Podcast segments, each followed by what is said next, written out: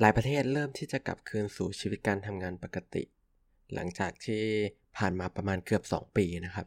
แล้วก็หวังว่าจะทิ้งชีวิตในวิถีแบบ new normal ไว้ข้างหลัง แต่คำว่า new normal จริงๆมันคลังกว่าที่คิดครับ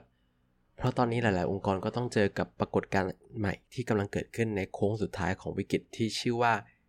the great resignation หรือการลาออกยกใหญ่นั่นเองครับ It's time for a cup of culture podcast. Let's grab a cup and sit back. สวัสดีครับ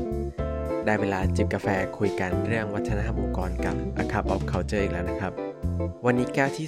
234 อยู่กับผมท็อปนัทวุฒินะครับ แม้ว่าเราจะมีข่าวดีครับจากต่างประเทศในด้านของสถานการณ์โดยภาพรวมแล้ว แต่ในบทของการทำงานหรือธุรกิจเนี่ย ผลกระทบของมันเรียกได้ว่ายังคงเป็นที่น่าจับตามองอยู่เลย โดยเฉพาะในมิติของคนทำงานครับที่กำลังเบิร์นเอาท์กันมาแล้วอย่างต่อเนื่องครับ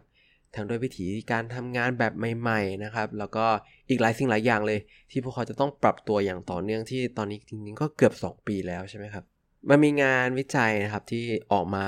เมื่อตอนเดือนพฤษภาคมที่ผ่านมาเลย โดยเป็นศาสตราจารย์ของมหาวิทยาลัยที่ชื่อ มหาวิทยาลัยเท็กซัส A&M ครับ อาจารย์ท่านนี้ชื่อว่า Anthony Klotz ครับ เขาออกมาเตือนผ่านนิตยสารบูมเบิร์กนะครับว่า บริษัทเนี่ยต้องเตรียมรับมือกับการลาออกยกใหญ่ได้เลยครับ เพราะถ้าดูจากข้อมูลต่างๆนะครับ มันใกล้จะถึงจุด limit แล้วที่พนักงานเราจะสามารถทนกับการทำงานในรูปแบบนี้ได้ เราก็ตัดสินใจตัดปัญหาด้วยการลาออกไปเลยครับโดยศาสตราจารย์ Klotz นะครับเขาก็ให้สาเหตุว่าจริงๆ แล้วมันก็มีหลายประการนะครับที่เป็นที่มาที่ไปของมัน เช่น การที่ต้องทำงานติดกันหลาย ๆ ชั่วโมงในแต่ละวันมากขึ้นนะครับ หรือความเครียดที่เกิดจากการต้องทำงานที่บ้าน ความไม่แน่นอนเกี่ยวกับอนาคต ว่าจะได้กลับมาทำงานที่ออฟฟิศเมื่อไหร่นะครับ รวมไปถึงความเครียดจากเหตุการณ์ต่าง ๆ ที่เกิดขึ้นรอบ ๆ ตัวครับ รวม ๆ เรียกว่าเป็นการเบิร์นเอาท์นั่นเองครับ เบิร์นเอาท์ที่เรื้อรังมามาก แล้วในขณะเดียวกันครับ เดือนถัดมาเลยมิถุนายนครับ ก็มีรายงานจากกระทรวงแรงงานของสหรัฐอเมริกาครับเขามายืนยันครับว่าแค่เดือนมิถุนาเดือนเดียวนะครับ มีคนลาออกจากงาน 4 ล้านคนครับ ซึ่งสอดคล้องกับอีกแหล่งหนึ่งที่เป็นงานวิจัยอีกแบบหนึ่งไปเลยของ Microsoft Work Trend นะครับ ที่ก็ยืนยันการคาดการณ์นี้ด้วยผลสำรวจที่พบว่า 41%ครับกำลังเตรียมตัวเปลี่ยนงานแบบในตอนนี้เลย ซึ่งก่อนหน้านี้คุณบอลสุรัตน์นะครับ ก็เคยได้พูดถึงสาเหตุอย่างละเอียด รวมไปถึงข้อค้นพบอื่นที่น่าสนใจจาก Microsoft กันไปแล้วนะครับ ท่านใดสนใจสามารถไปฟังกันได้นะครับ ในพอดแคสต์ A Cup of Culture เราแก้วที่ 224 ที่ผ่านมาครับ แต่วันนี้ครับเราจะมาพูดถึงสิ่งที่ทำให้บางองค์กร เขาได้รับผลกระทบในด้านนี้น้อยกว่าที่อื่น หรือจริงๆ มันก็คือเรื่องของวัฒนธรรมองค์กรนั่นแหละครับ โดยเราจะมาพูดถึงปัจจัยนะครับ ที่วัฒนธรรมองค์กรแบบไหนที่มันลดผลกระทบจาก The Great Resignation ได้ ในด้านแรกเลยก็คือการมีวัฒนธรรมที่มันเอื้อให้เกิดการ collaboration จริง ๆ ครับ องค์กรที่ส่งเสริมการทำงานร่วมกันของพนักงงาน โดยเฉพาะในช่วงของ hybrid work ได้เนี่ย มันส่งผลดีต่ออัตราการลาออกมากเลย แล้วองค์กรเหล่านี้ครับแทนที่เขาจะใช้แค่เครื่องมือการสื่อสาร เช่นการเปิดห้อง Slack ให้พนักงงานได้คุยกันเนี่ย แต่เขาให้ความสำคัญอย่างจริงจังเลยก็คือทำยังไงให้พนักงงานเนี่ยได้คุยกันทำยังไงที่นอกเหนือจากเครื่องมือที่ยัดใส่มือแล้วเนี่ยให้พนักงานครับเขาได้มีส่วนร่วมในการพูดคุย แล้วได้ใช้เครื่องมือเหล่านี้เพื่อการสื่อสารการถามไถ่กันจริง ๆ มากกว่าแค่การมีเครื่องมืออยู่ในมือ ต่อมาคือการมีวัฒนธรรมองค์กรที่ยืดหยุ่นกับการประชุมครับไม่ว่าองค์กรเราที่ผ่านมาจะเป็นแบบไหนครับมันจะเป็นองค์กรที่ประชุมกันได้ทั้งวันทั้งคืนหรือจะประชุมกันนิดเดียวก็ตามครับ แต่พอมาเป็น remote work เนี่ยครับการประชุมมันไม่สามารถที่จะเป็นแบบเดิมได้ต่อไปแล้วเพราะงานวิจัยครับก็พบว่า video call เนี่ยมันสร้างความเหนื่อยล้าได้มากกว่าการประชุมปกติมากๆ เลยดังนั้นมาทำองค์กรที่ยืดหยุ่นกับเรื่องนี้ครับ เช่นเลี่ยงการประชุมที่ไม่จำเป็น ลดระยะเวลาการประชุมลง หรือยืดหยุ่นกับความพร้อมในการเปิดกล้อง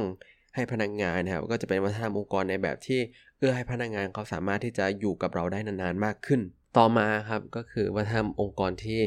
ช่วยพนักงานรักษา work life balance เพราะคำว่าสมดุลเนี่ยเป็นคำที่เรียกได้ว่าตั้งแต่เรา work from home มานะครับเรียกว่าเป็นคำที่โดนโยนทิ้งลงแม่น้ำไปแหละ ดังนั้นองค์กรที่สามารถที่จะส่งเสริมให้พนักงานเริ่มต้นงานในเวลาใกล้เคียงกันได้เนี่ย แล้วก็สามารถที่จะโฟกัสกับงานได้เต็มที่ในระยะเวลางาน แล้วเลิกงานเวลาเดียวกันได้อย่างสม่ำเสมอครับ เป็นองค์กรที่สมควรได้รับความชื่นชมอย่างมากเลย เพราะนี่เป็นปัจจัยหนึ่งครับที่ทำให้พนักงานในองค์กรเนี่ยได้รับผลกระทบน้อยกว่ากลุ่มอื่น โดยเฉพาะในด้านของการเบิร์นเอาแล้วก็สร้างความผูกพันให้กับองค์กรได้มากขึ้นด้วย และสุดท้ายครับสำคัญไม่แพ้กันเลยก็คือการมีวัฒนธรรมองค์กรที่เอื้อให้เกิดการไว้วางใจกัน ในฐานะของคนที่ทำงานในด้านของวัฒนธรรมองค์กร แล้วก็เป็นที่ปรึกษาให้ หลาย ๆ องค์กรนะครับ เราพบว่าที่ผ่านมาเนี่ยมีเครื่องมือหลาย ๆ ชิ้นเลยครับ ที่เราเจอออกมาใหม่ครับ ที่ใช้สำหรับถูกออกแบบมาให้องค์กรใช้ติดตามพนักงานการทำงานของพนักงานในช่วง remote work ครับ ซึ่งเราจะต้องบอกอย่างนี้ครับว่าเครื่องมือเหล่านี้เป็นตัวช่วยที่ดีมาก ๆ ครับ ที่จะทำให้พนักงานของเรา burnout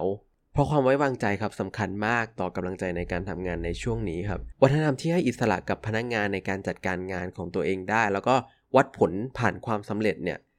จะช่วยให้องค์กรได้ผลลัพธ์ในการทำงานที่ดี และสภาพจิตใจของพนักงานที่ดีมากกว่าการที่สอดส่องดูวิธีการหรือเวลาที่พนักงงานใช้ไปกับชิ้นงานครับ สุดท้ายนี้นะครับก็ต้องบอกว่าปรากฏการณ์ The Great Resignation เนี่ยกำลังเกิดขึ้นอย่างต่อเนื่อง แล้วก็กำลังทวีคูณขึ้น โดยเฉพาะในประเทศที่กำลังอยู่ในโค้งสุดท้ายของวิกฤตครับ